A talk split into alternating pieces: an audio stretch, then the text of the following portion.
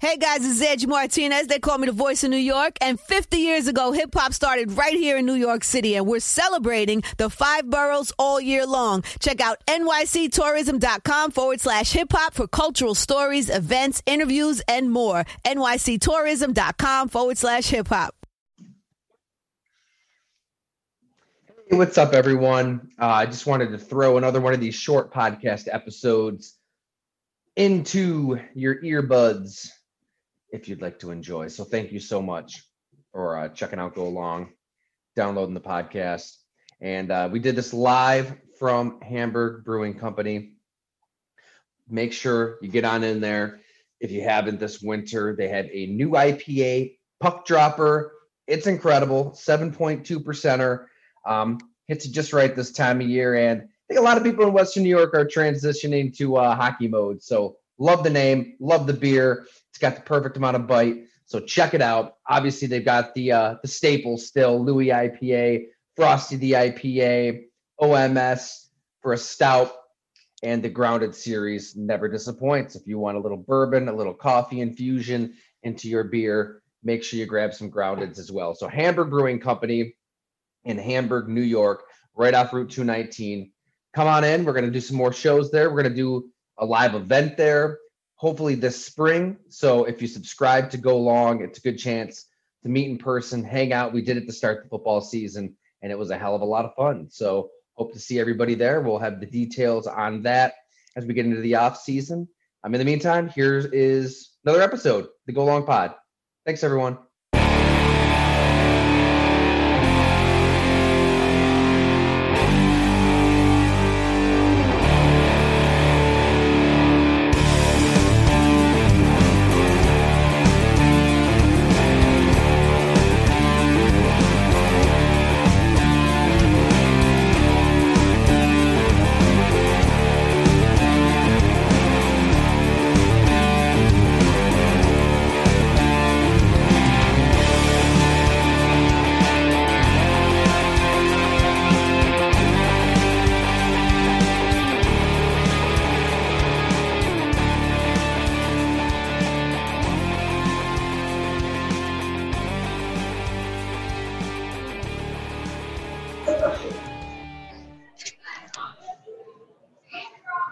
What's up, everyone? This is the Go Long podcast.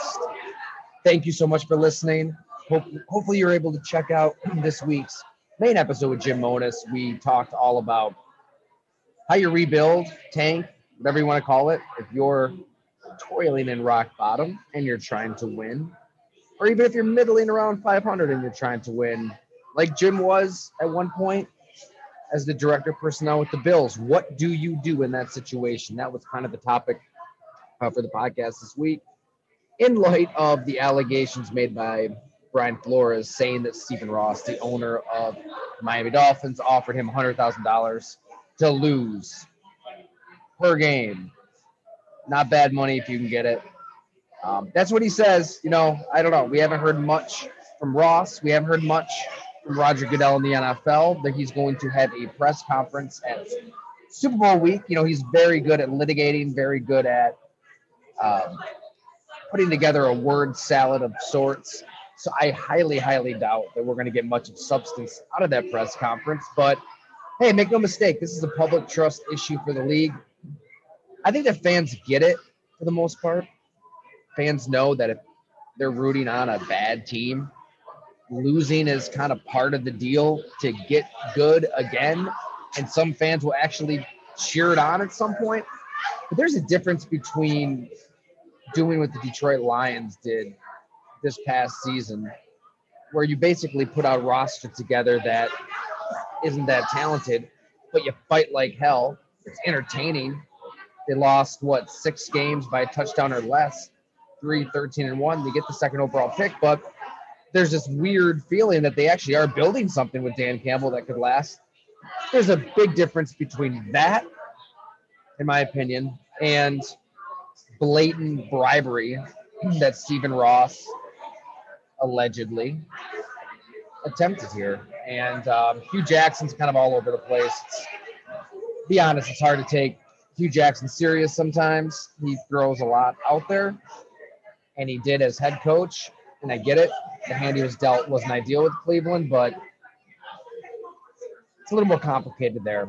Either way, it's not a good look for the NFL, and it's something that they're going to want to get to the bottom of. You know, I, I think this warrants an investigation. It warrants more than just a little slap on the wrist. We'll see what happens there. There is a Super Bowl next week, and I can't wait to get into this matchup with Jim, and we'll have stories that go along as well. But I really want to hear from you. I mean, what, what do you think about this? I, you know, honestly, you can go back and look. Uh, when the Matthew Stafford trade went down, I wasn't that thrilled about it from an LA Rams perspective. It, it seemed like this was a quarterback. You knew what he was, right? I think 74, 90, and 1 was his record as the Detroit Lions starter. Injuries, turnovers at the worst possible time, and clutch, clutch moments when it got down to, to nut cutting time, as my colleague Bob McGinn would call it. What did you see out of Matt Stafford? Well, you saw a pick six. You saw a big mistake. He got into December football, and the Packers would just find a way to win the division. The Lions had a one or two or three game lead in December. I gotta say, it's been an interesting season, year one in LA. I think Sean McVay, I don't know how you argue. I mean, it's been justified. The trade that they made, it was Super Bowl or bust. They had to get to this game, giving up what they gave up for Matthew Stafford. He believed that with that strong arm in his offense, with his multiple passing concepts, Cooper Kupp with Robert Woods, who since has been injured, they bring in Odell Beckham Jr., got Van Jefferson, Tyler Higbee. They really thought that he'd open up the playbook in a way that Jared Goff did not allow you to. And uh, I think it's you could make the case for both. I, I think he's right. You know, they're in the Super Bowl, obviously. He also led the league in interceptions. He also had a ton of pick sixes. I think there's still that fear that that element to Matthew Stafford's game could rear its ugly head at some point. So um, it's the Super Bowl. He can't make that mistake. And he's he did enough. I mean, he did enough against Tampa Bay, more than enough to hit the big throw late, set up the game winning kick.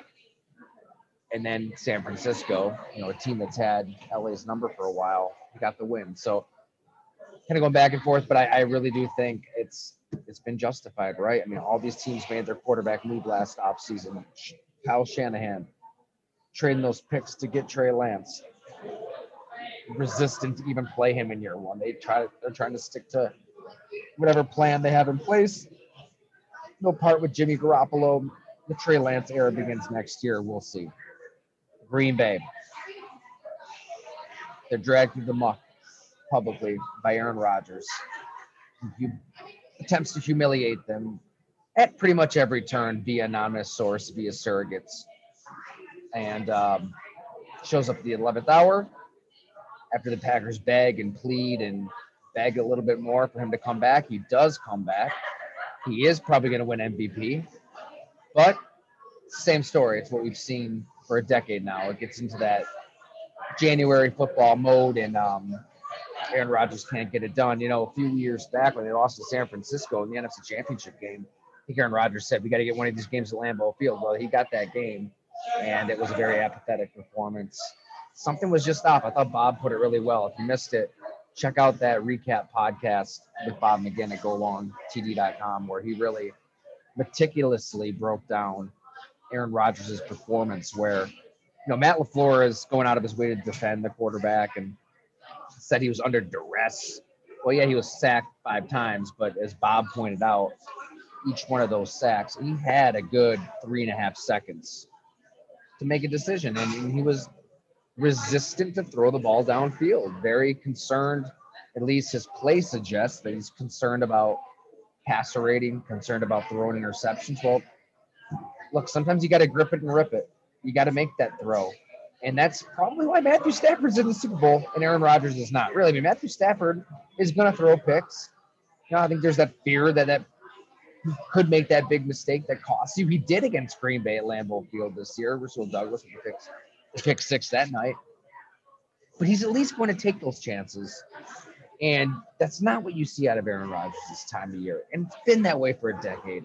And yet, here's Green Bay, publicly, anyways, saying everything that they can to convince him to come back. We'll see what happens. We're going to cover it into March, April, as long as it goes this off season. I think that Denver still is the leader in the clubhouse. I think that his relationship with Nathaniel Hackett is unbelievably strong, stronger than any that he had in Green Bay, from, from what I was told. And, and if it was up to those two, I think they'd find a way to get together, take on Patrick Mahomes and Justin Herbert in the AFC West. Did anything change this year in the relationship with Brian Gutekunst? I mean, publicly, we're led to believe it has. Um, a lot of nice things said by the quarterback.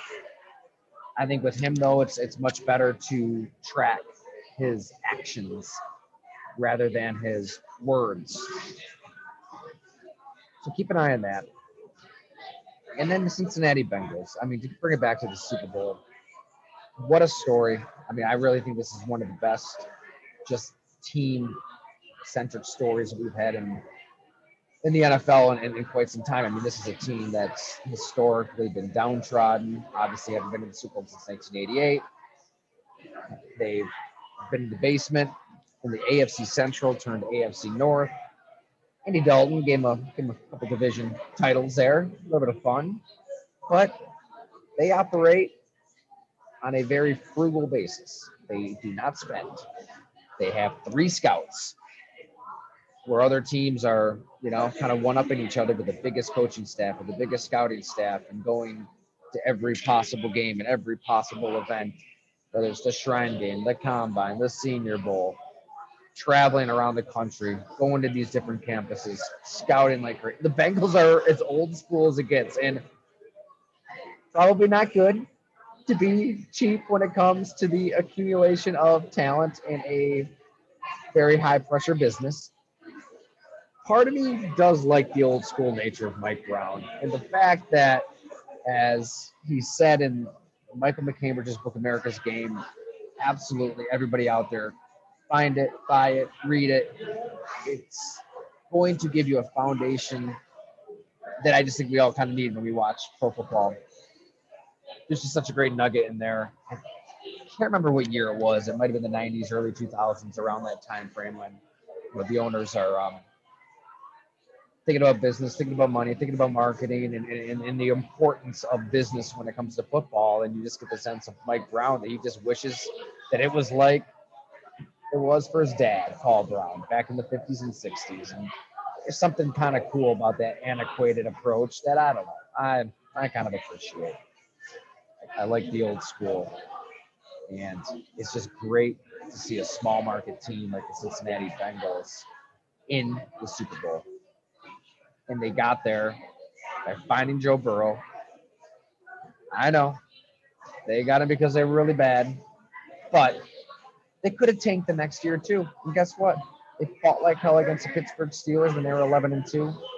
They Burrow was out with his torn ACL. They had nothing to play for. Vonn Bell's lighting up Juju Smith-Schuster. The next week they beat Deshaun Watson and the Texans in a shootout. I think that that that fight to that team was, was shown then, and it's been shown all season. It does start with Joe Burrow, though. It really does. Go back. That San Francisco game that they lost, they had no business even being in that game. He willed them to overtime. There's just so many different moments where he so clearly just threw the team on his back. And they find a way. I think the rapport with Ja'Marr Chase is huge. Um, in that same San Francisco game, there's a throw in the back of the end zone where Ja'Marr Chase as Dan Pitcher, the quarterback coach, kind of broke it down in our story. I mean, Ja'Marr Chase is running the opposite direction, and Joe Burrow throws it toward the corner of the end zone. So he knows that he's going to reverse course in the end zone. It's a, just a phenomenal relationship that those two have. That's special, and, and Joe Burrow himself is special. I mean, this is the son of a football coach. That stuff matters.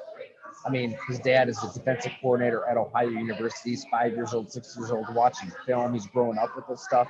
He's reading defenses. He gets into high school as a sophomore. They're able to give him full field concepts, not just one read, half field stuff that all high school quarterbacks are getting at that point. He's in his second year, but I really think he, he's reading the field as a 10 year veteran. He, he's seeing things out there that he has no business seeing. He's going to be a star for a long, long time. Just imagine when they get him an offensive line and what he could do as well. So I'm going to pick Cincinnati. I think that you know they're they're going to be able to force Stafford or at least take advantage of the one or two bad throws that he makes because this is an opportunistic defense. Mike Hilton, for one, that we wrote about. Um, he's around the ball a lot. I think Eli Apple's been playing really well. There's a lot of different players in that defense that step up and make a play when they need it. Vonn Bell. It's gonna be fun. You know, I don't know if the LA Rams really care. Hopefully they care. You know, we got some nice shots of the celebrities at the game, right? That's kind of nice. Um, you know, sip their martinis and take in a American football game, but yeah, it's kind of sad. I wish that you know the NFL wasn't running away from small markets that live, eat, sleep, breathe their football teams.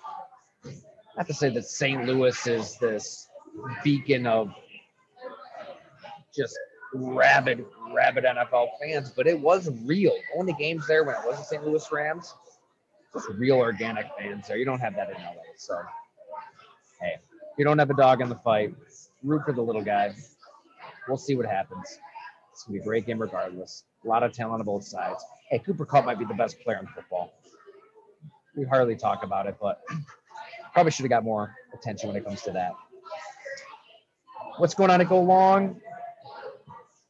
We'll have some columns, we'll have some features, we'll have some podcasts, and also somewhat soon, in a few weeks, um, I'm gonna have an announcement to share. I've actually been working on a book and can't necessarily get into the details right this second, but it's been a hell of a lot of fun. Been traveling around the country for this, and I will absolutely be incorporating Go Long with the book in some form or fashion. And I want to bring everybody along for the ride. So if you subscribe to Go Long, I greatly appreciate it, and I can't wait to share that information. Um, if you don't subscribe, no problem. You can still sign up to our free email list, golongtd.com. Can upgrade at any time. And hey, we'd love it if you supported us. It's it's uh, been very humbling to just see this community grow in whatever it's been 14 15 months already and uh, as i've said many many times over we're in it for the long haul baby this is not going anywhere we want to cover this game through a long form lens and the off season the off season is when i think is a it's a great time to get into go long because this is our opportunity to really do what we love and that's the long form storytelling that's getting boots on the ground i plan to travel around and put your investment to good use always we put that money back in the company to, to do some good reporting whether it's features profiles inner working of team kind of stories we'll absolutely get into that all off season long. So yeah, Super Bowl's next week. I really look at it as the party's just getting started at golongtd.com. One other programming note, quick one. More detail will be coming out soon. By the time you're listening to this, it may already be out. We needed to do a happy hour for subscribers. It's been too damn long.